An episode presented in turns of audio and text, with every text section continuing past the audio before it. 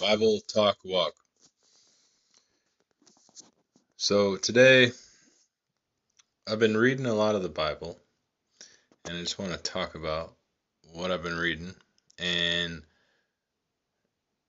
you know cuz you got to read the Bible and I think that's a huge part of it. I've been hearing sermons about that um, Cedar Springs Cedar Springs Baptist Church uh, not all Baptists I would say are on point because some of them have the Calvinist disposition, some of them have more of an Arminian disposition, and they'll kind of sugarcoat that, or they'll say that they don't believe in the Arminian Calvinist whole debate. Uh, it's just like it's not relevant to them.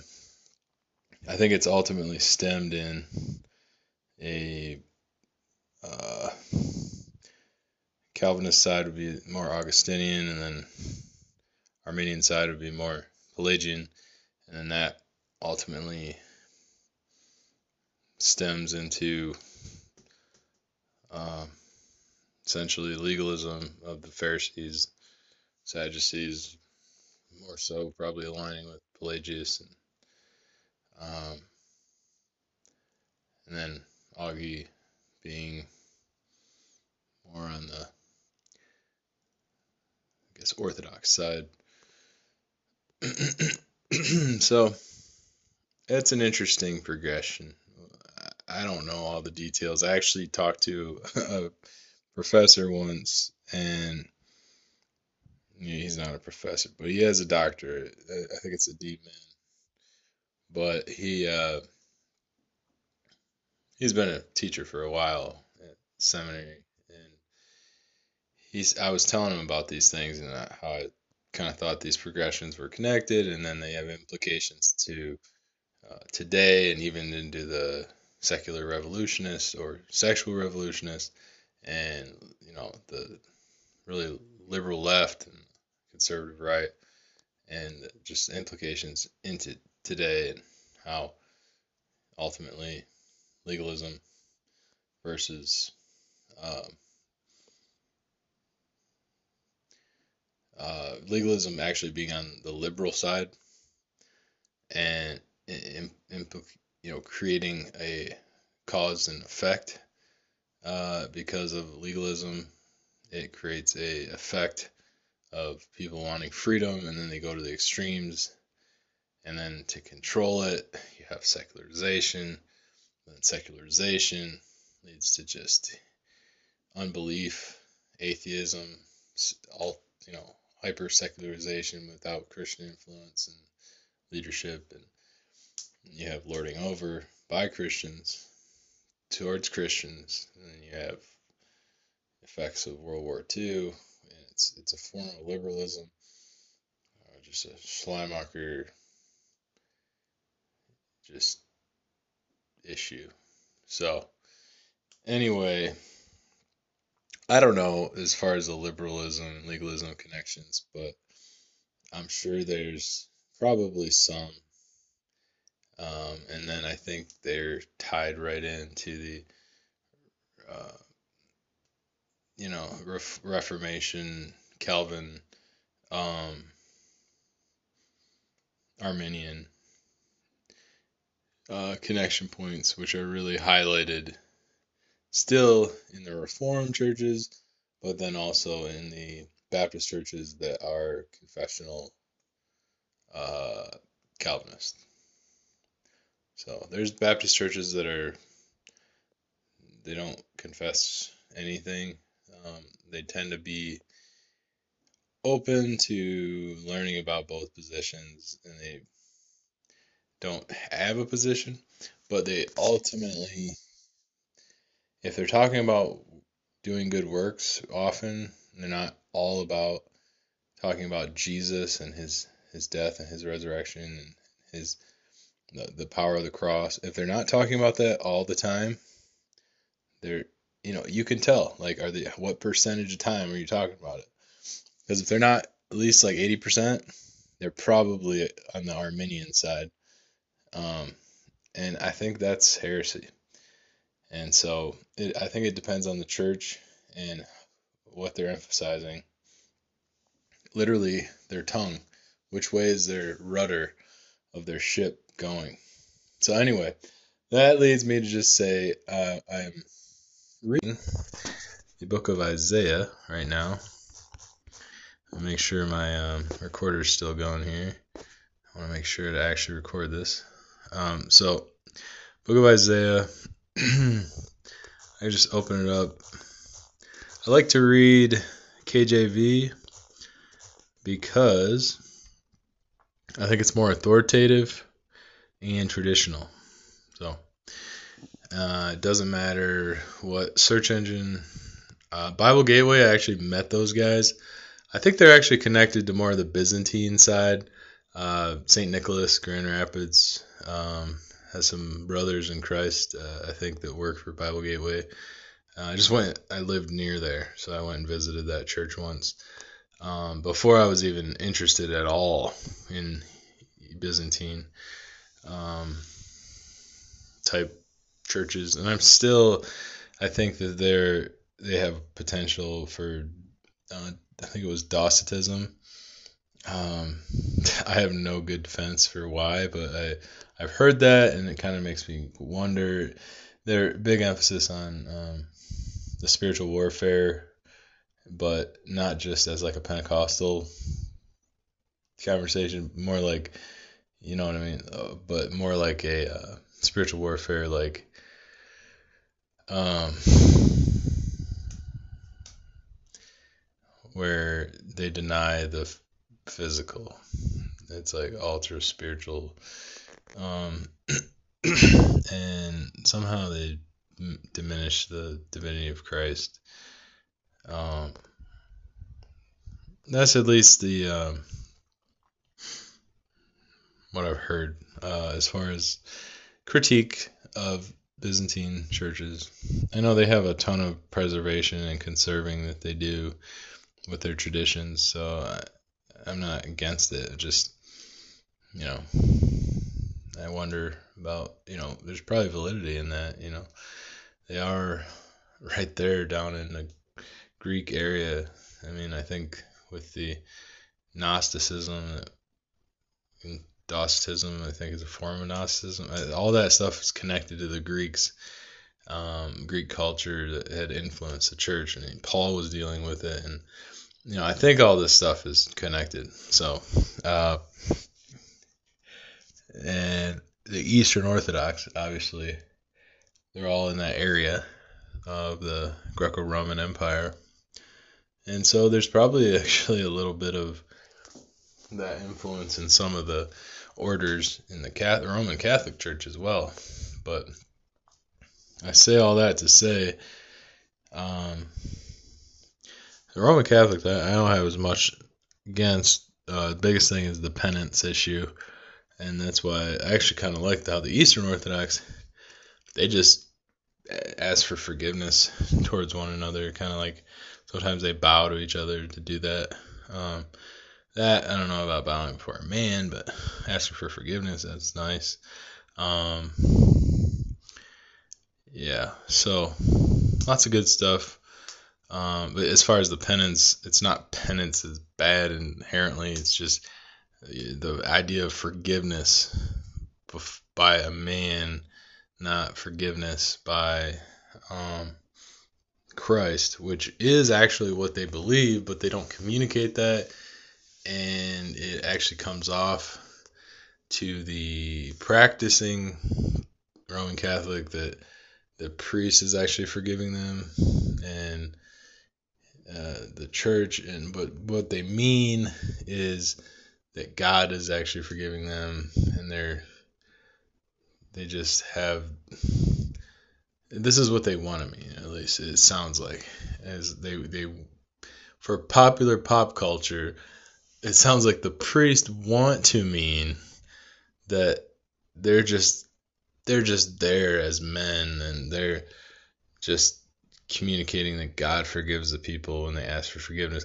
But then what in reality and what's what's written down probably in their text and in their tradition, which their tradition can change based off of it could come back to more of a biblical centered truth what's that's why there's there's so much hope I think, for the Roman Catholic Church. They can change their tradition if they're off, you know, and that's great. And I think the Protestants should have a good position all the time, um, ideally, because they're trying to be directly on Scripture. And so that's why it's a good, uh, you know, it's a balance. Um, because Protestants are going to mess up all the time because they're not emphasizing um, some of the good traditions that have been laid down to help you follow uh, the truths of the gospel of you know just being thankful. Um, but those traditions can become traditions of men and then they those can be like you know you can you can sin by just messing up a tradition and then you go if, if you don't know that you're forgiven by god you end up going to penance all the time doing all that and just you're laboring in vain and or you know going to confession doing penance and, and it's all these works righteousness. And so works are not going to save you. What saves you is christ on the cross. And yes you confess your sins and he's faithful and just to forgive you but it's the fact that you are forgiven by Him and by what He's done, um, by just by your belief in Him. And uh, otherwise, you're going to undermine the cross, and that's what happens. People uh, that believe in um, penance to the point with the emphasis on the priest forgiving them or the, the act, the work of penance.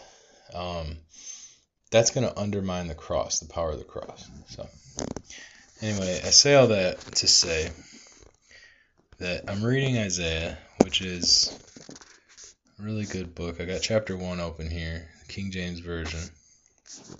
And I just want to read it because I think just reading the scriptures can actually bring out the well, they're they're being read by an image bearer God. My name's Chris.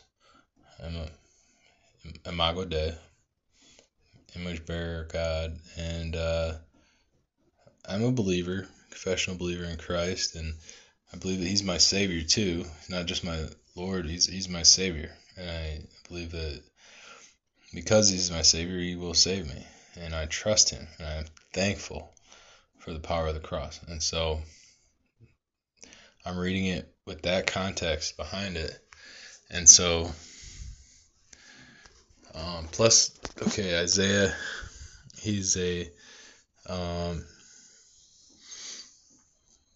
see, I read chapter 1 and chapter 2 the other day, and he's basically, let's see, he's dealing with um, Israel, and they're having their highs and lows. Um,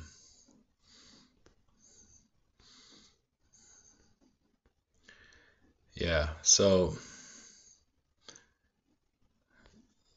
um, yeah, just lots of uh, Israel going through the nation of Israel going through uh, all sorts of rebellion and everything. So I'll just read it. So the vision of Isaiah the son of Amos, which he saw concerning Judah and Jerusalem in the days of Uzziah, Jotham, Ahaz, and Hezekiah, king of Judah, kings of Judah. Hear, O heavens, and give ear, O earth, for the Lord hath spoken. I have nourished and brought up children, they have rebelled against me. The ox knoweth his owner, and the ass his master's crib. But Israel doth not know, my people doth not consider. Ah, sinful nation, a people laden with iniquity, a seed of evildoers, children that are corrupters. They have forsaken the Lord, they have provoked the Holy One of Israel unto anger, they are gone away backward. Why should ye be strucken any more, Ye will revolt more and more. The whole head is sick, and the whole heart faint. From the sole of the foot even unto the head there is no soundness in it, but wounds and bruises, and putrefying sores. They have not been closed, neither bound up, neither mollified with ointment. Your, your country is desolate, your cities are burned with fire, your land strangers devour it in your presence, and it is desolate as overthrown by strangers. And the daughter of Zion is left as a cottage, in a vineyard as a lodge, in a garden of cucumbers, as a besieged city. Except the Lord of hosts had left unto us a very small remnant, we should have been as Sodom, and we should have been like um, unto Gomorrah. Hear the word of the Lord, ye rulers of Sodom, give ear unto the law of our God, ye people of Gomorrah. To what purpose is the multitude of your sacrifice unto me, saith the Lord? I am full of the burnt offerings of rams, and the fat of fed beasts, and I delight not in the blood of bullocks or of lambs, or of he goats. When ye come to appear before me, who hath required this at your hands, to tread my courts, bring no more vain oblations. Incense is an abomination unto me. The new moons and Sabbaths, the calling of assemblies, I cannot away with. It is iniquity, even the solemn meeting. Your new moons and your appointed feasts my soul hateth. They are a trouble unto me. I am weary to bear them. And when ye spread forth your hands, I will hide mine eyes from you. Ye, when ye make many prayers, I will not hear. Your hands are full of blood. Wash you, make you clean, put away the evil of your doings from before mine eyes. Cease to do evil. Learn to do well. Seek judgment. Reveal, re, relieve the oppressed. Judge the fatherless. Plead for the widow. Come now and let us reason together, saith the Lord. Though your sins be as scarlet, they shall be as white as snow. Though they be red like crimson, they shall be as wool. If ye be willing and obedient, ye shall eat the good of the land. But if ye refuse and rebel, ye shall be devoured with the sword. For the mouth of the Lord hath spoken it. How is the faithful city become an harlot? It was full of judgment, righteousness lodged in it. But now, murderers, thy silver is become dross, thy wine mixed with water, thy princes are rebellious, and companions of thieves. Every one loveth gifts, and followeth after rewards. They judge not the fatherless, neither doth the cause of the widow come unto them. Therefore saith the Lord, the Lord of hosts, the mighty one of Israel, Ah, I will ease me of mine, mine adversaries, and avenge me of mine enemies. And I will turn my hand upon thee, and purely purge away thy dross, and take away all thine tin, all thy tin. And I will restore thy judges as at the first, and thy counselors as at the beginning. Afterward thou shalt be called the city of righteousness, the faithful city. Zion shall be redeemed with judgment, and her converts with righteousness, and the destruction of the transgressors and of the sinners shall be together, and they that forsake the Lord shall be consumed. For they shall be ashamed of the oaks which ye have desired, and ye shall be confounded for the gardens that ye have chosen. For ye shall be as an oak whose leaf fadeth, and as a garden that hath no water and the strong shall be as tow, and the maker of it as a spark, and they shall both burn together, and none shall quench them. That is the word of the Lord. Shalom and shalom.